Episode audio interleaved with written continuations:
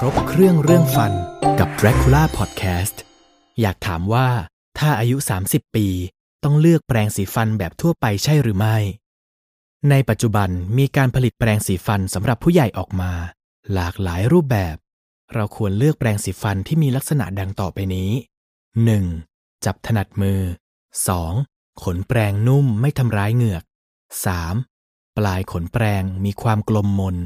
ขนแปรงควรทำด้วยวัสดุที่ไม่อมน้ำไม่ดูดซับน้ำเพราะว่า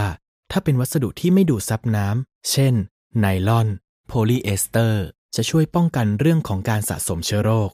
ส่วนเทคนิคในการเลือกแปรงสีฟันมี3ข้อ 1. ขนแปรงหรือแปรงสีฟันจะต้องสามารถขจัดคราบแบคทีเรียออกได้อย่างมีประสิทธิภาพ 2. ไม่ทำร้ายเหงือกและฟัน 3. เลือกแปรงสีฟันที่ใช้แล้วมีความสุขอยากจะแปรงฟันทุกวันส่วนเรื่องดีไซน์ไม่ว่าจะเป็นสีสันหรือด้ามรูปทรงแบบไหนสามารถเลือกใช้ตามใจชอบได้เลยและเรื่องสำคัญที่สุดคือควรขอคำแนะนำจากทันตแพทย์ประจำตัวเพื่อให้แนะนำวิธีการดูแลสุขภาพช่องปากอย่างถูกวิธีและพบกับเคล็ดไม่ลับการดูแลฟันเพิ่มเติมได้ที่ dracula.com